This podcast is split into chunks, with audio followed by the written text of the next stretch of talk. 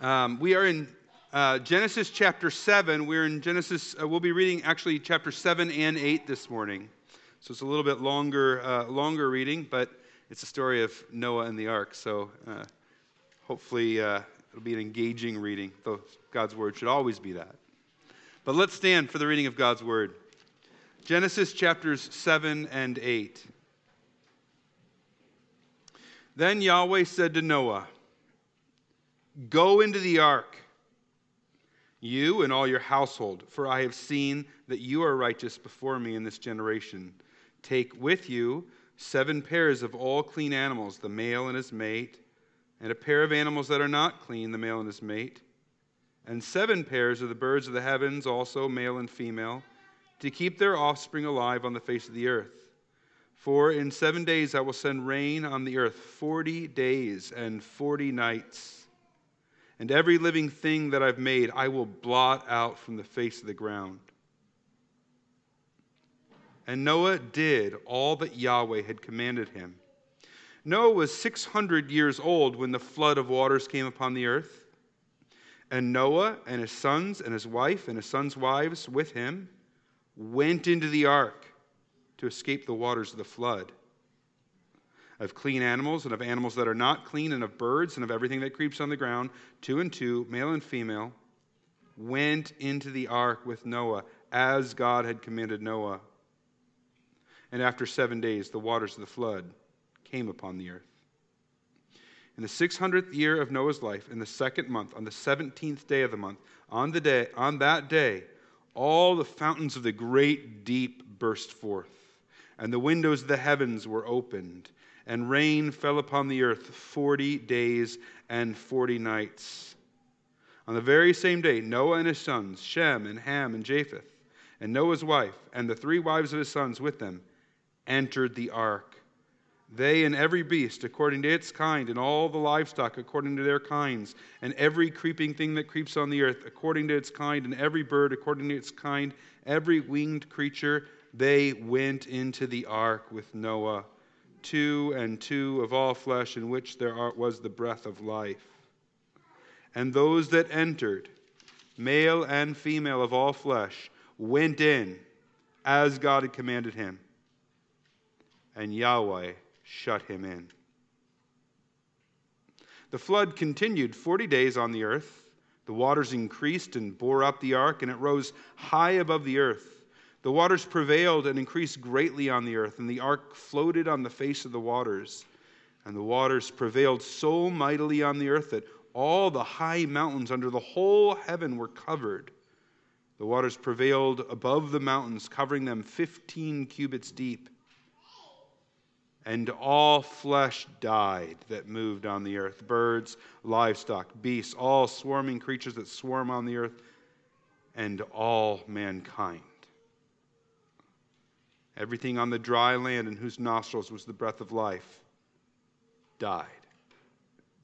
He blotted out every living thing that was on the face of the ground man and animals and creeping things and birds of the heaven. They were blotted out from the earth. Only Noah was left and those who were with him in the ark. And the waters prevailed on the earth 150 days. But God remembered Noah and all the beasts and all the livestock that were with him in the ark. And God made a wind blow over the earth, and the waters subsided. The fountains of the deep and the windows of the heavens were closed the rain from the heavens was restrained, and the waters receded from the earth continually. At the end of 150 days, the water had abated. And in the seventh month, on the 17th day of the month, the ark came to rest on the mountains of Ararat. And the waters continued to abate until the 10th month. In the 10th month, on the first day of the month, the tops of the mountains were seen. And at the end of 40 days, Noah opened the window of the ark that he had made and sent forth a raven it went to and fro until the waters had dried up from the earth. Then he sent forth a dove with, from him to see if the waters had subsided from the face of the ground. But the dove found no place to set her foot, and she returned to him to the ark, for the waters were still on the face of the whole earth. So he put out his hand and took her and brought her into the ark with him. He waited another seven days, and again he sent forth the dove out from the ark. And the dove came back to him in the evening, and behold, in her mouth was a freshly plucked olive leaf. So Noah knew that the waters had subsided from the earth. Then he waited another seven days and sent forth the dove, and she did not return to him anymore. In the 601st year, in the first month, the first day of the month, the waters were dried from off the earth. And Noah removed the covering of the ark and looked, and behold, the face of the ground was dry. In the second month, on the 27th day of the month, the earth had dried out. Then God said to Noah, Go out from the ark, you and your wife, and your sons, and your sons' wives with you. Bring out with you every living creature that is with you, all of, of all flesh, birds and animals, and every creeping thing that creeps on the earth, that they may swarm on the earth and be fruitful and multiply on the earth. So Noah went out, and his sons and his wife with it, his wife and his sons' wives with him. Every beast, every creeping thing, and every bird, everything that moves on the earth, went out by families from the ark. Then Noah built an altar to Yahweh, and took some of the clean animal and some of the clean of every clean bird, and offered burnt offerings on the altar. And when Yahweh smelled the pleasing aroma, Yahweh said in his heart, I will never again curse the ground because of man, for the intentions of man's heart is evil from his youth. Neither will I ever again strike down every living creature as I have done. While the earth remains, seed time and harvest, cold and heat, summer and winter, day and night shall not cease. You can be seated as we pray. Father, all of us need a word from you. We've just read it. But we want to sit here for a little bit and, and linger over it so that your spirit can have its way amongst us. So may your spirit blow over the surface of this church over our hearts and bring life and revive and transform. Pray in Jesus' name. Amen. What will be the sign of your coming and of the end of the age? The disciples asked Jesus. Jesus gave a long response, but it included these words Concerning the day or the hour, no one knows, not even the angels of heaven, nor the Son, but the Father only. For as were the days of Noah, so will be the coming of the Son of Man. For as in those days before the flood, they were eating and drinking, marrying and giving in marriage, until the day when Noah entered the ark and they were unaware until the flood came and swept them all away. So will be the coming of the Son of Man. Then two men will be in the field, one will be taken, and one left. Two women will be grinding at the mill, one will be taken, and one left. Therefore, stay awake for you do not know on what day your Lord is coming. From these words from Jesus in Matthew 24, I conclude the following. One, God is God's judgment is coming at a time we could not expect. And two, it will be similar to the days of Noah. So if you are hearing this sermon this morning, God has warned us. His judgment will come. Nobody knows the day nor the hour, but Jesus is returning. Some will be taken away into judgment so we must be awake, alert, and ready for that day. So, as we consider this account of Noah and, this flood, and the flood this morning, let us allow the story to do what Jesus intended for it to do. Let's let us let's let it teach us how to live in the face of coming judgment.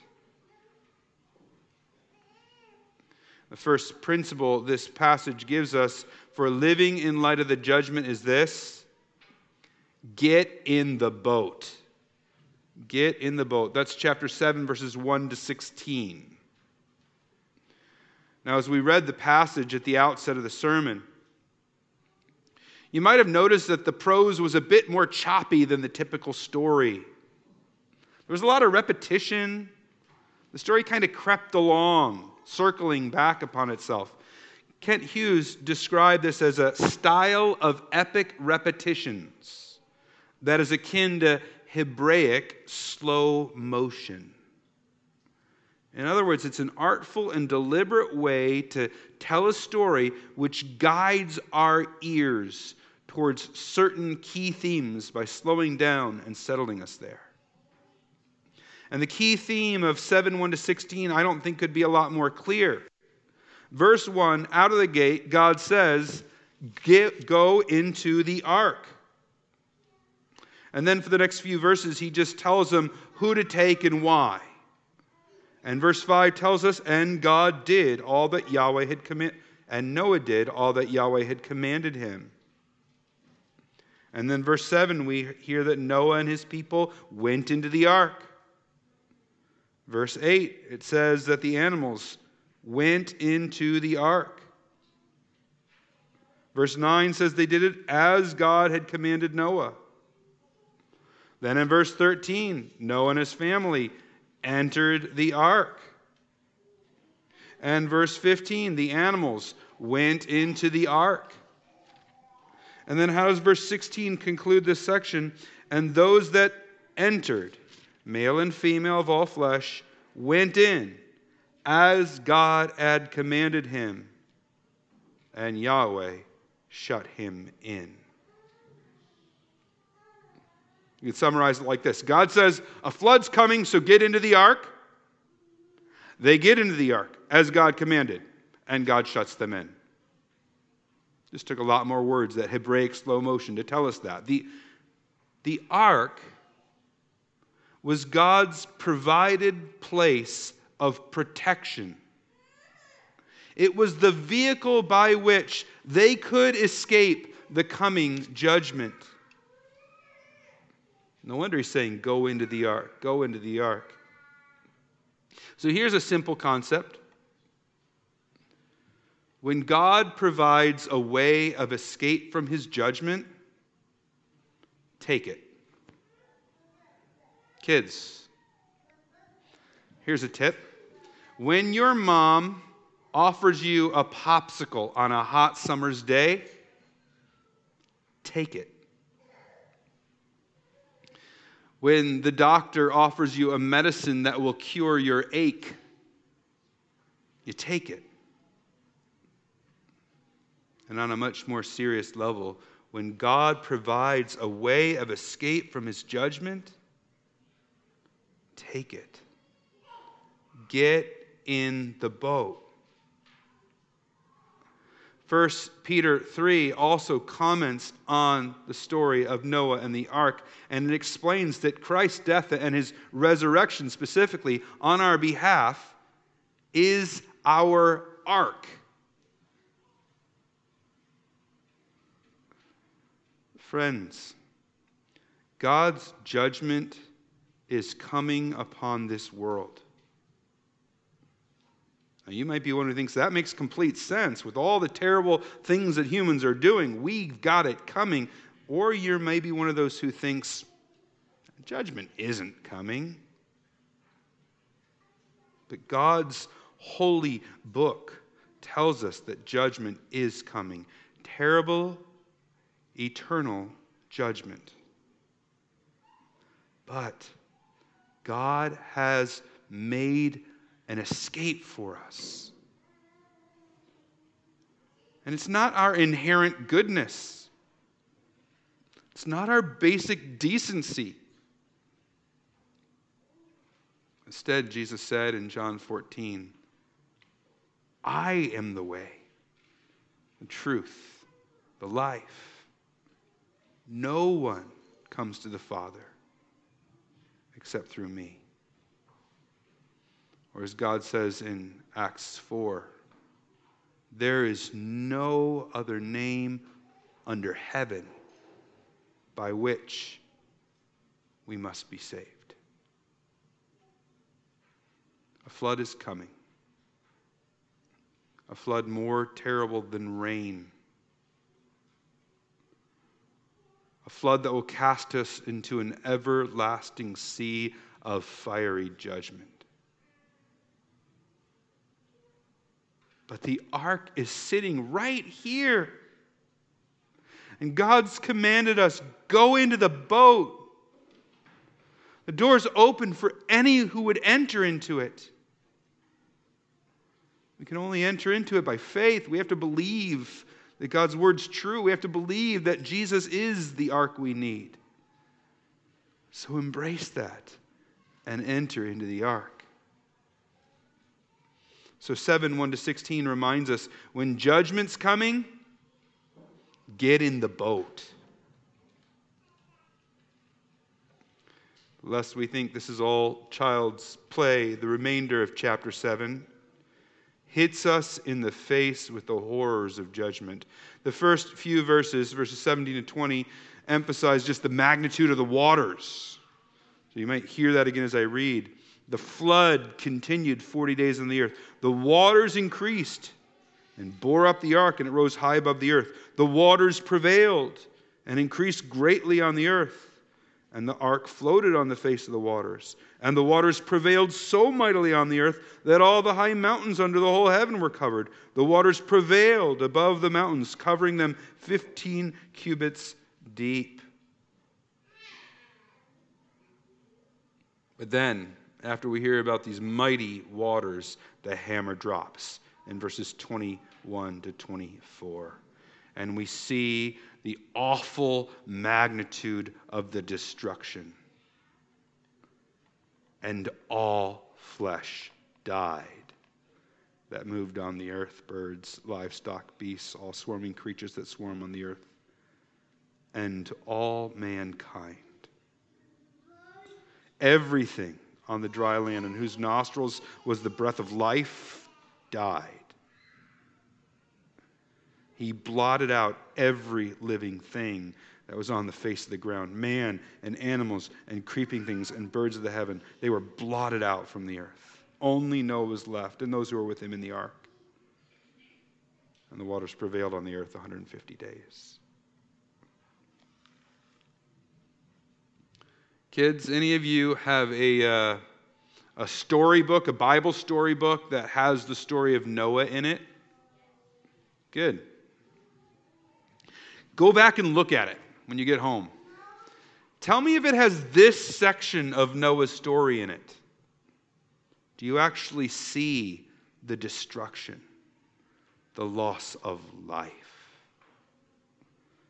Does your storybook show that all life was blotted out. I only know of two storybooks that I've only encountered in my life two storybooks that actually depict that when they depict the flood. So if you go home and find one that does, tell me because I want to hear about other ones. But most don't. The Bible does. You caught it. it. It emphasizes it with that Hebraic slow motion. Imagine those people as the waters prevailed mightily, climbing, clamoring to a higher place, grabbing for some flotsam that maybe they could hold on to and, and survive a little longer, fighting for their last breath, wishing they could escape, wishing they were on the ark. As we think of that, now God's justice isn't cruel or capricious. We saw from our time in chapter 6 that this was a just judgment. Mankind was in active and gross rebellion against God, and the world was dark and sin stained as a result. And nobody was innocent of the lurid filth. No one except Noah, the one God preserved. And those around Noah could have asked him about his God commissioned boat we know from the scriptures that if they had repented, God's heart would have been to make room for them on the boat. But they remained hardened in their sin, stubbornly resisting God right up until the moment they were drowning in his judgment. You see, those of Noah's day did not believe judgment would come and many today do not believe judgment will come. But it will come. And God has announced it to you this morning through the words of Jesus that began this sermon and through the words of other parts of the New Testament as well. When it comes, it'll be awful. Just think about Revelation 20:10 that describes another kind of flood. It says of the devil that he was thrown into a lake of fire and sulfur where the beast and the false prophet were. And they will be tormented day and night forever and ever. And then later on in Revelation 20, it says, Death and Hades gave up the dead who were in them, and they were judged, each of them, according to what they had done. And if anyone's name was not found written in the book of life, he was thrown into the lake of fire.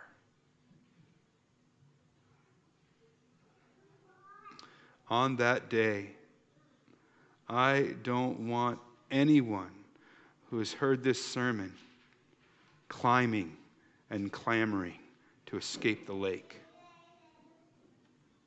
I don't want you to be left fighting to stay above the flaming waves, wishing you were on the boat. When God says He'll judge, He will judge. Don't mistake His patience as a lack of resolution. He pauses to give us time to repent. Run to the ark of Christ escape the judgment to come. But let's return to Noah and his kin because they'd done just that. They'd gotten in the ark. The door had been closed by God's mighty hand. And by the end of chapter 7, they'd experienced five months, dare I say, worse than a COVID lockdown. Five months cooped up in a floating zoo. Five months adjusting to a whole new life with three sets of in laws all in the same space. Not a great recipe. And after five months, there was no sense that things would let up. But then there's this remarkable little line at the beginning of chapter 8. Look there with me. It says, But God remembered Noah and all the beasts and all the livestock that were with him in the ark. God remembered.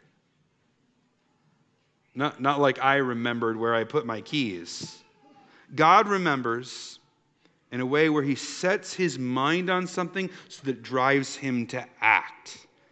Setting his mind on something so it drives him to act. And act he will. What he's about to do is really beautiful. But in order to understand it, I want us to do, we have to do a little bit of leg work. So just look back at chapter 1, verse 2 again of Genesis. You probably know this verse, but I want to remind you of it. The earth was without form and void, and darkness was over the face of the deep. And the Spirit of God was hovering over the face of the waters. So, in that verse, you have the darkness over the face of the deep. And just before God is going to create, it says the Spirit is hovering over the face of those waters. So before creation, there was this primordial kind of chaos that is summed up as the deep. And when God's about to spring into action, that spirit comes and hovers over the deep. Now, fast forward again back to our passage. In chapter 7, when God announces that the flood has begun, look what language is used in verse 11, 7 11. On that day, all the fountains of the great deep burst forth. Same word the deep. This language is evocative of returning to primordial chaos. This is decreating language. But then, when God remembers what happens, look again at chapter 8, verse 1. And God made a wind blow over the earth. Now, that word wind in Hebrew is ruach which is the same word for the Spirit of God from chapter 1, verse 2. So the Spirit is again over the deep, the fountains of the deep, verse 8, two, chapter 8, verse 2.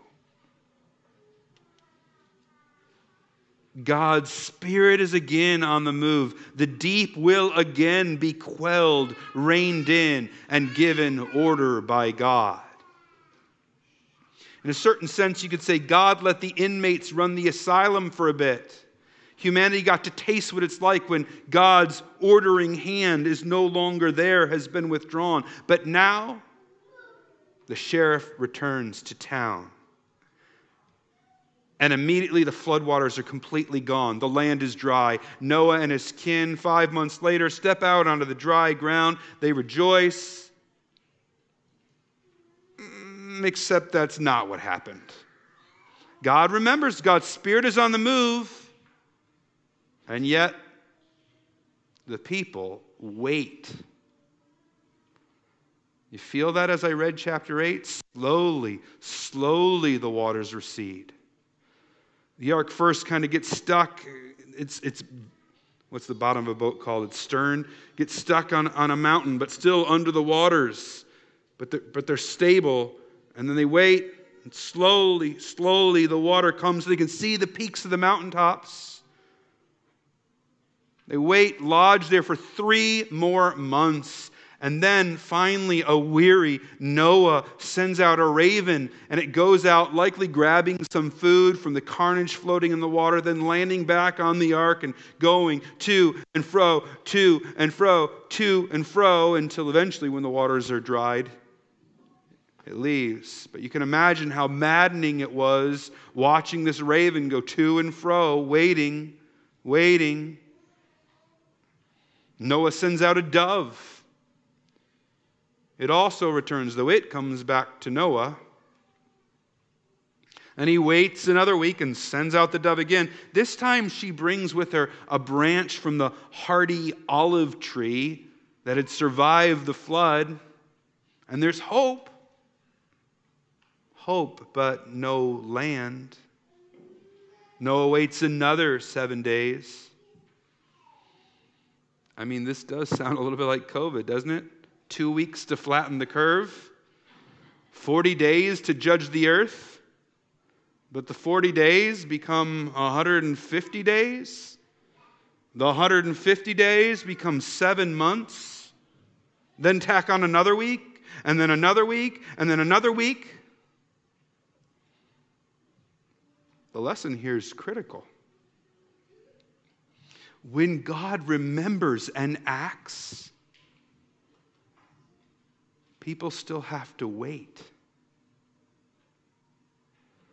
In fact, if you're looking for a heading to this section, verses eight, chapter 8, verses 1 to 14, it's this God remembers, the people wait. God remembers, the people wait. Many of you have heard of uh, Toby Mac, the popular Christian hip hop artist, who's still making music 20 years after DC Talk disbanded. A year and a half ago, he was giving a concert here in Toronto. I was actually at it with my kids. And uh, the next day, he got a phone call that his oldest son had tragically passed away. Well, just a few weeks ago, TobyMac emerged from his grief with a song that tells us I've lived enough life to say, help is on the way. Sometimes it's days, sometimes it's years. Some face a lifetime of falling tears, but He's in the darkness He's in the cold. Just like the morning, He always shows. It may be midnight or midday, it's never early, never late. He's going to stand by what He claims. It's the same message. God remembers and people wait. But eventually, people put their feet on dry ground. There's a reason that the Hebraic slow motion forces us to wait in chapter 8. Waters receding, dates and times given, birds back and forth, a raven, a dove. In the end, Noah's COVID lasted over a year, but he stepped out. Now, you might ask, what does this have to do with judgment? Well, there are different kinds of judgment. There is the big end of time judgment that we've been talking about, but Romans 1 makes clear that the basic mess and muck of this life, this present world, in some ways is an aspect of God's judgment. In the face of the muck that surrounded Noah, he had faith. He looked to God, he trusted God, and when it all seemed like too much, too big of a mess, too long of an ordeal, he waited in faith. So, yes, you could say this has to do with God's deliverance because God's ultimate deliverance, when Jesus returns, God will remember, He will move, and in the meantime, we have to wait for that. But we also wait in our own mini mess, in our own mini experience of this world under many judgment. And whatever that is for you, God wants us to know this morning God sees our tears. He's on the way. So we wait in hope. TobyMac has lived enough life to say, Help is on the way. I've lived enough life to say, help is on the way. Noah lived enough life to say, help is on the way.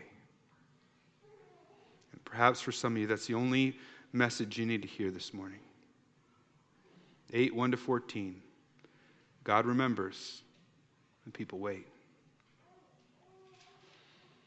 But then finally, after a year, in verse 15, we get the new beginning. Remember how this passage started with God saying, Go in, go in, go in. Now, with another flash of epic repetition, the circle is complete. In verse 16, go out from the ark. Verse 17, bring out the animals. Verse 18, Noah went out. And verse 19, all the animals went out by families from the ark. And speaking of full circle, what was the command given to man and beast back in Genesis chapter 1? Be fruitful and multiply. Same command here in verse 17. The end of it, be fruitful and multiply on the earth. It will be echoed again in chapter 9, verse 1 and 9, verse 7. A new beginning. The Spirit is bringing order out, to, out of the chaos. Noah emerges from the ark as a sort of second Adam, a restart to the human race. And Noah's first act is to build an altar and make a sacrifice to worship. Is it an Abel like sacrifice, an offering of thanksgiving? Or is it a consecrating sacrifice, kind of an atonement for the brokenness of the world? We're, we're not told, but we are told that it pleases God. And in response, God begins the covenant that will end with the rainbow. And here in verses 21 and 22, we get the content of the covenant. Look at it. Yahweh smelled, well, I'll just pick up. This is the content. I will never again curse the ground because of man for the intention of man's heart is evil from his youth. Neither will I make again, sorry, neither will I ever again strike down every living creature as I have done. While the earth remains, seed time and harvest, cold and heat, summer and winter, day and night shall not cease. As we saw last week, this is a preserving covenant even though man is sinful, and that hasn't changed from back in chapter 6, verse 6, God's resolve has changed.